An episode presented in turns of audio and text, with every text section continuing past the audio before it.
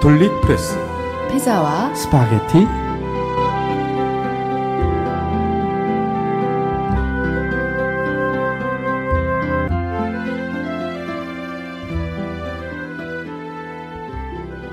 안녕하세요 김미경입니다. 안녕하세요 김근수입니다. 선생님도 방송을 하시니까 감기에 걸리시면 좀 힘드시잖아요. 감기 안 걸리라고 애를 쓰는데 그러다 보니까 더 자주 걸리는 것 같아요. 아, 그런가요? 막 왜요? 방, 방송에 너무 제가 부담을 느끼고 제 목소리나 의견에 부담을 느끼고 그런 것 같아서 아마 그런지도 모릅니다. 선생님 항상 이렇게 저음으로 쫙 중저음을 깔으시면서 이렇게 아 쫙? 말씀하시잖아요. 아, 그렇습니까? 네, 목소리 좋으세요 항상. 아닙니다. 저는 제 목소리가 마음에 안 듭니다. 거울에 비친 사람이 저는 마음에 안 들어요. 이유가 뭐죠, 선생님? 좀 용기가 더 있었으면 좋겠고 지혜가 더 있었으면 좋겠고 분별력이 더 있었으면 좀 더 잘할 텐데 제게 부족한 게 너무 많아서 항상 좀 못마땅합니다. 제 자신. 저는 그럼 어떻게 살란 얘기입니까, 선생님? 열심히 사셔야죠. 제가 목이 얼마 전에 굉장히 많이 아팠는데 네. 같이 새날에서 방송하는 언니가 네. 오미자청을 직접 아, 내려갖고 저를 예, 주신 거예요. 예. 집에서 그거를 계속 먹다 보니까 목소리가 잘 나오고 목이 안 아파요. 우리 피자와 스파게티 애청자 중에도 우리 김미경 선생을 위해서 가끔은 저를 위해서 뭐 그런 도라지 청이라든가 또 뭐 피자라든가 이런 거 쏠 분 안 계십니까? 왜 이렇게 연락이 없죠? 항상 그렇게 진짜 아재 아재 개그, 아저씨 개그 이런 거 한 방씩 꼭꼭 이런 날려주신다니까. 말씀 드리면 우리 애청자들이 싫어하실란가요? 아니요, 선생님 너무 재밌어요. 빨리 좀 가져오세요. 빵 같은 것도. 네, 강요입니다.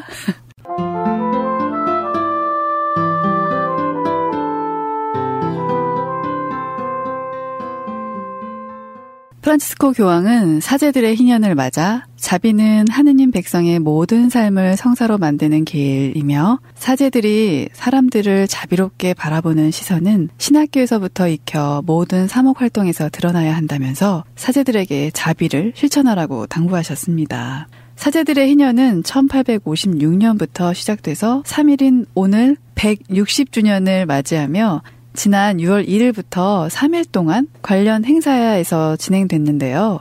바티칸 라디오에 따르면 교황은 이틀째인 2일에 전국 각국에서 모인 사제 신학생들에게 자비를 주제로 영성 강의를 했다고 합니다. 어떤 강의를 하셨는지 정말 궁금합니다, 선생님. 네. 교황님의 첫 말씀은 너무 감동입니다. 가난한 이들과 병자들을 위해 헌신할 때 그리스도의 향기가 난다. 가난한 이들과 병자들을 위해 헌신할 때 그리스도의 향기가 남는다. 죄는 밑 빠진 독과 같아서 은총이 금방 사라지도록 합니다. 하지만 하느님의 자비는 우리의 죄보다 더 크다고 교황님은 말씀하셨습니다. 네. 하느님은 자비와 용서의 씨를 뿌리 내리는 것을 멈추지 않는다. 다시 한번 인용하고 싶습니다. 리마의 성녀 로사께서 가난한 이들과 병자들을 위해 헌신할 때 그리스도의 향기가 난다. 이런 말씀 하셨거든요. 네. 그래서 교황님은 비참한 상황에 놓인 사람들은 우선적으로 교회의 사랑을 받는 대상이 된다고 말씀하셨습니다. 네네. 가난한 이들에게 자비를 실천할 때 언제나 성령의 이끄심을 따랐다라고 교황님은 말씀하십니다. 사제가 저지른 많은 잘못을 신자들은 용서하지만 돈은 자비를 잃게 하기 때문에 돈과 관련된 사제들의 잘못에서 신도들은 엄하다 이런 경고도 하셨습니다. 네. 정말 좋은 말씀입니다. 그런데 우리가 보통 일상생활에서 자비 이야기 많이 하면 반대하는 사람 아무도 없잖아요. 그죠? 네네. 근데 정의 이야기하면 편이 갈라집니다. 자비하면 모든 사람이 찬성하는데 정의하면 찬반이 갈라집니다. 어떻게 보면 이 자비를 잘못 이해하기 때문에 그렇다고 저는 생각합니다. 자비와 정의는 같이 상승하고 같이 추락합니다. 예를 들면 어떤 사람이 나는 자비심이 좀 모자라라고 생각한다면 나는 정의 감각이 모자란갑다 하고 생각하시면 거의 맞습니다. 아, 그런가요? 예. 또 나는 왜 이렇게 정의 감각이 없지 하면은 아 나에게 자비 감각이 없어서 그런갑다. 자비와 정의는 같이 상승하고 같이 추락합니다. 네. 그래서 사제들이 가난한 사람과 병자들을 위해서 헌신하려면 그래서 자비를 보이려면 전제 조건이 두 가지가 있습니다. 하나는 사제들의 정의 감각이 늘어나야 되고 또 하나는 권위주의가 없어야 됩니다. 네. 그러니까 예를 들면 불의한 권력에 저항할 줄 모르는 사제가 자비로운 모습을 보인다는 건 상상하기 어렵습니다. 또 가난한 사람을 사랑한다는 사제가 골프장에 나가거나 권위주의로 똘똘 뭉쳤다는 건 상상하기가 어렵습니다. 네. 그래서 사제들이 자비를 보여주려면 전제 조건인 정의 감각을 키우고 가난한 사람에게 가까이 가기 위해서 본인들의 생활을 검소하고 정의롭게 가다듬는 것이 반드시 필요하다고 저는 생각합니다. 네. 얼마 전에 우리 사제 성화의 그 주일이 있었잖아요. 네네. 그런데 우리 신성국 신부님이 참 좋은 말씀 하셨어요. 사제 성화의 날보다는 차라리 사제 회개의 날 이게 맞다. 아 그렇게 말씀하셨나요? 예, 예. 음. 그래서 저는 사제들이 성화되려면 먼저 회개해야 되고 회개하려면 자비와 정의 감각이 함께 상승해야 된다. 그런 말씀 하고 싶습니다. 교황이 그러니까 치유와 돌봄 같은 표징으로 그런 의미에서 말씀하셨는데 네. 주님께서도 당신의 활동으로 사랑과 자비를 보여주셨다고 하셨잖아요. 네. 또 우리는 주님께 받는 데만 그치지 않고 내어주기도 해야 된다. 그게 자비다라고 말씀하셨었어요. 그렇습니다. 자비는 어, 돈, 가진 것을 포기하고 나눠줄 때도 잘 드러난다고 생각됩니다. 네. 아, 그냥 이런 생각이 드네요. 시선이 고운 사제 한 분이 몇천 명의 사람들의 시선을 곱게 만들 수 있다. 이런 그렇죠. 말이요. 그렇죠. 그러니까. 사제들의 역할은 너무 중요합니다. 네. 많은 신도들과 가난한 사람들이 자비로운 사제, 즉 정의로운 사제가 더 많아지기를 애타게 기다리고 있습니다. 대한민국에도 훌륭한 사제분들이 더 많다고 저는 생각을 합니다. 네. 또 권력을 가진 소수의 신부님들이 많은 신부님들을 나쁜 시선으로 바라보기 때문에 네. 그렇게 되는 게 아닐까 싶고요. 네. 이 사실을 우리가 좀 알아야 되지 않을까 싶어요. 가톨릭 신자분들이 목소리를 높여야지 사제분들이 변하는 게 아닌가요, 선생님? 그렇습니다. 사제들을 거룩하게 하고 회개하도록 이렇게 도와주려면 평신도들이 잘해야 됩니다. 네. 평신도들이 사제에게 골프나 술이나 돈이나 이런 걸로 유혹하지 말고 정말 사제들이 가난한 사람 곁에 가도록 손을 잡고 이끌고 가고 골프장에 가면 골프채를 뺏어갖고 강물에 던져버리고 이렇게 좀 사제들을 권면하고 조언하고 좀 어, 훈계도 하고 이래야 됩니다. 그래야만 사제들이 거룩해질 수 있다고 생각합니다. 네.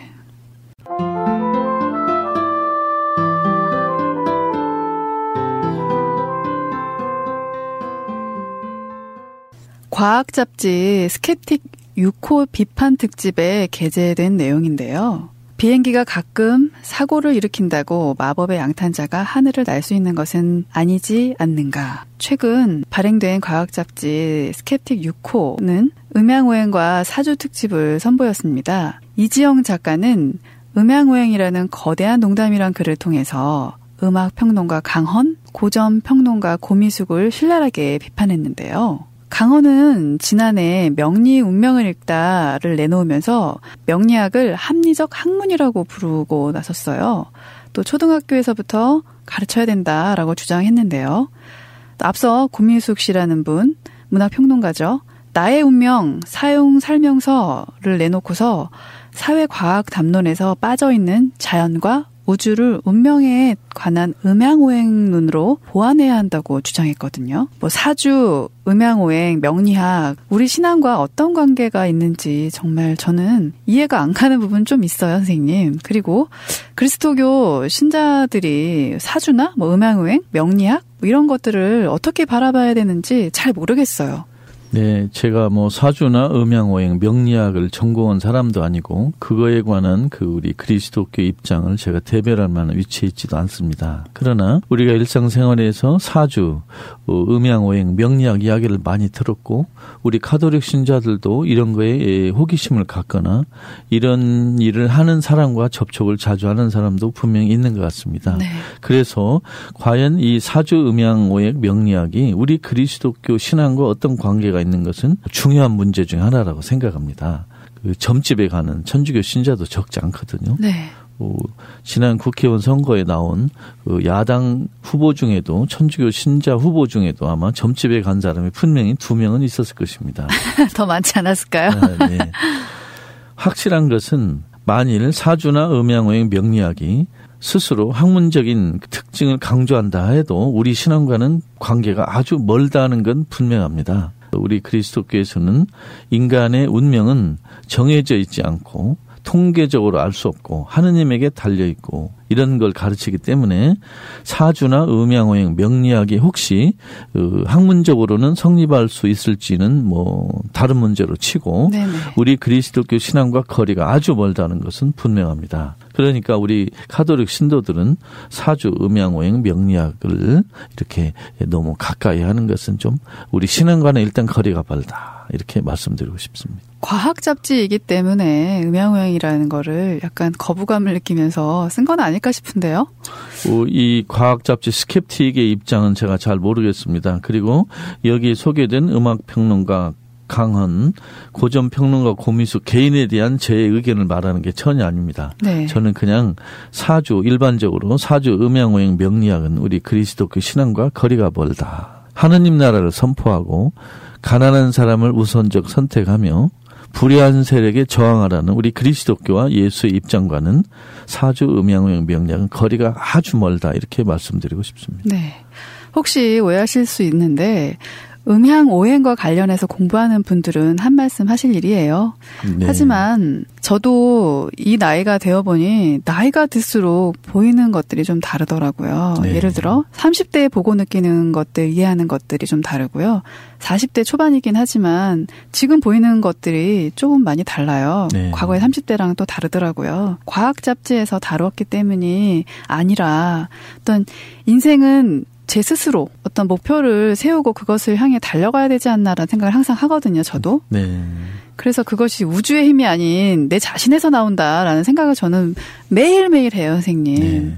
우리 애청자 분들은 우리 그리스도교 신앙에서 어, 예를 들면 사도신경 또 주의기도 또 우리가 믿는 그 주요한 교리와 성서 정신에 음양오행 사주 명략은 거리가 아주 멀다. 이거 하나는 꼭 기억하셨으면 좋겠습니다. 네, 선생님 감사한 말씀이네요.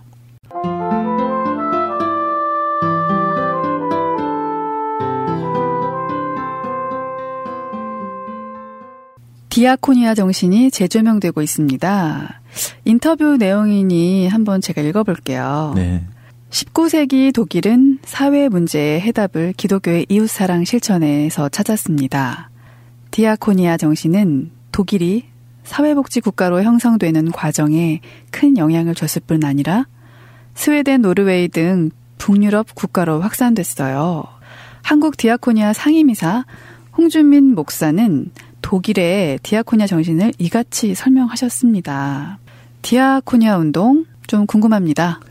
170년 전에 독일에서 어, 개신교 평신도들이 중심이 돼서 시작한 운동입니다. 노동 착취, 빈부 격차 등 사회 문제에 그리스도교 사상을 토대로 적극적으로 대응한 운동입니다. 그 당시 사회복지 기관과 비슷한 기관들이 많이 생겨났고 지금 현재 독일의 개신교 디아코니아 기관은 3만 1000개에 달할 정도로 큽니다. 여기서 일하는 분들이 약 45만 명이고 하루에 약 100만 명의 사람들이 이 디아코니아 기관에서 돌봄을 받고 있습니다. 아, 굉장히 많네요. 네. 이 디아코니아는 그리스 말로 식탁에서 시중을 든다는 의미입니다. 네. 신약에도 보면 예수님은 당신을 시중 드는 사람이라고 밝힌 적도 있습니다. 그래서 이 디아코니아 이 기관은 어, 현재 한국에서도 지금 서서히 확산되고 있습니다. 여기 한국 디아코니아 상임이사인 홍주민 목사는 마침 저하고 독일 만지에서 같이 공부한 그런 동료 신학자였습니다. 네. 근데 이 독일 디아코니아가 한국에도 많이 퍼져서 우리 한국의 가난한 사람들이 좀 더더 더 많은 혜택을 봤으면 좋겠습니다. 종교개혁 500주년을 앞두고 마틴 루터의 생가 방문 등 발걸음이 증가하고 있는 것도 관련해서 네. 독일의 영적 부흥을 마음에 품고 기도해달라라고 말씀을 하셨어요. 네. 그런데 제가 이 기사를 통해서 본 건데 여기 한 선교사분이 네. 지금 굉장히 애타게 소액 후원들을 모으고 계시더라고요. 네. 독일 선교를 위해서 함께 도와줄 교회를 찾고 있다 이런 말씀하셨네요. 네. 근데 독일은 우리에게 그리스도께서 선배 국가죠. 우리에게 네. 어떻게 보면 어, 개신교를 어, 만들어서 데려다 준 그런 나라인데 오늘날 독일은 카톨릭 개신교 할 것 없이 많은 분들이 교회와 좀 거리를 두고 있습니다. 네. 그런데 독일 사람들이 교회나 성당에 거리를 두는 거하고 우리 한국 신도들이 쉬는 신자의 특징은 조금 다릅니다. 독일 신도들은 제도로서의 카톨릭 교회, 제도로서의 개신교 교회 크게 실망한 적이 많습니다. 교회가 정치와 어, 결합을 해서 좀 불미스러운 일을 한 역사도 많고 그런 걸 학교에서 다 배우거든요. 네.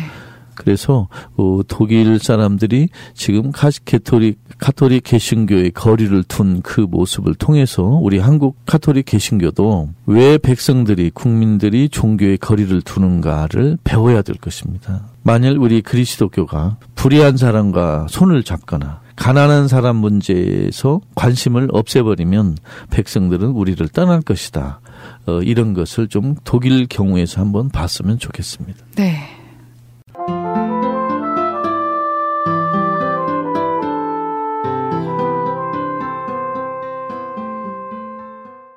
경찰의 물대포에 백남기 선생이 쓰러진 지 200여일이 지나 6월 2일이었죠. 네. 서울 종로구 해화동 마로니에 공원에서 백남기 농민 국가폭력 200일 규탄 문화제가 열렸어요. 네.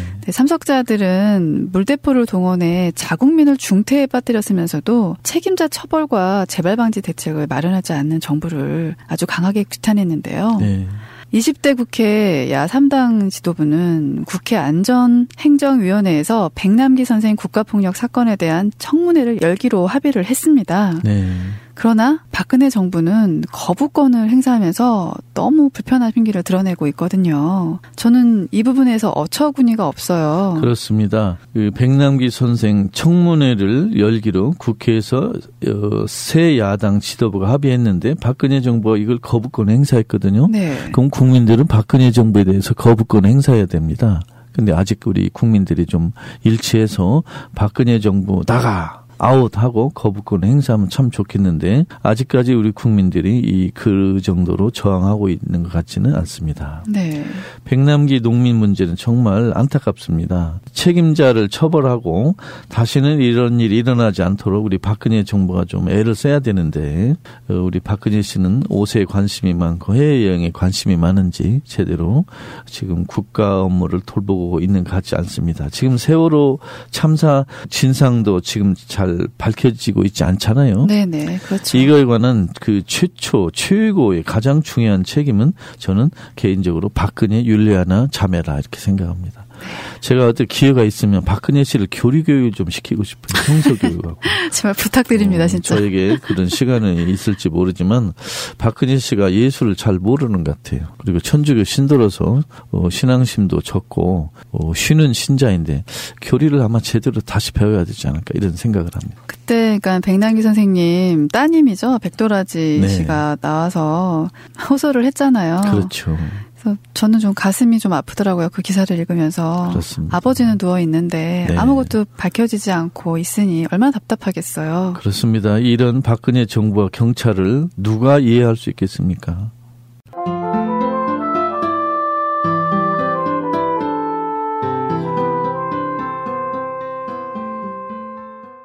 김미경의 궁금한 이야기. 오늘은 사제들의 고해성사에 대해서 질문을 드려볼게요. 네. 늘 궁금하던 것인데요. 영화를 보면 신부님들이 나이가 지긋하신 분 있잖아요. 네. 그런 분들한테 찾아가서 고민을 털어놓기도 하고 네. 그렇더라고요. 저는 그게 고해성사인가 싶기도 해요. 근데 고해소 안에 들어가지 않고도 하는 게 고해성사로 성립이 되는 거죠, 선생님? 고해 성사는 어느 특정한 장소를 반드시 지정하거나 요구하는 것은 아닙니다. 네. 예를 들면 성당에 마련된 고에서도 할 수 있고 네.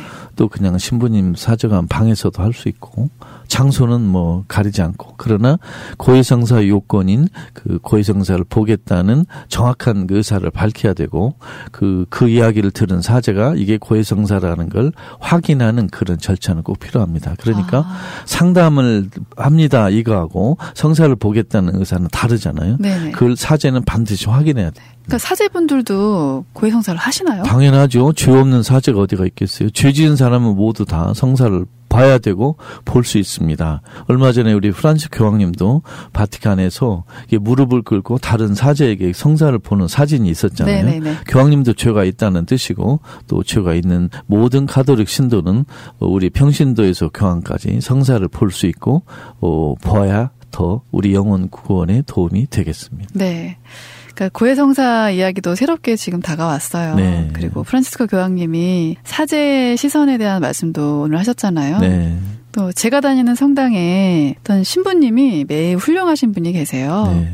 근데 신부님을 한번 찾아뵈야겠다라는 생각도 좀 해보네요. 그 신학자들은 신부님과 신자가 일대일로 서로 가까이서 음성을 통해서 전달되는 종류의 전통적인 고해 성사 방식 말고도 네. 다른 종류로 다양하게 좀 성사를 확장해야 되지 않느냐는 의견은 보이고 있습니다. 예를 들면 전화로 보는 거. 아, 네.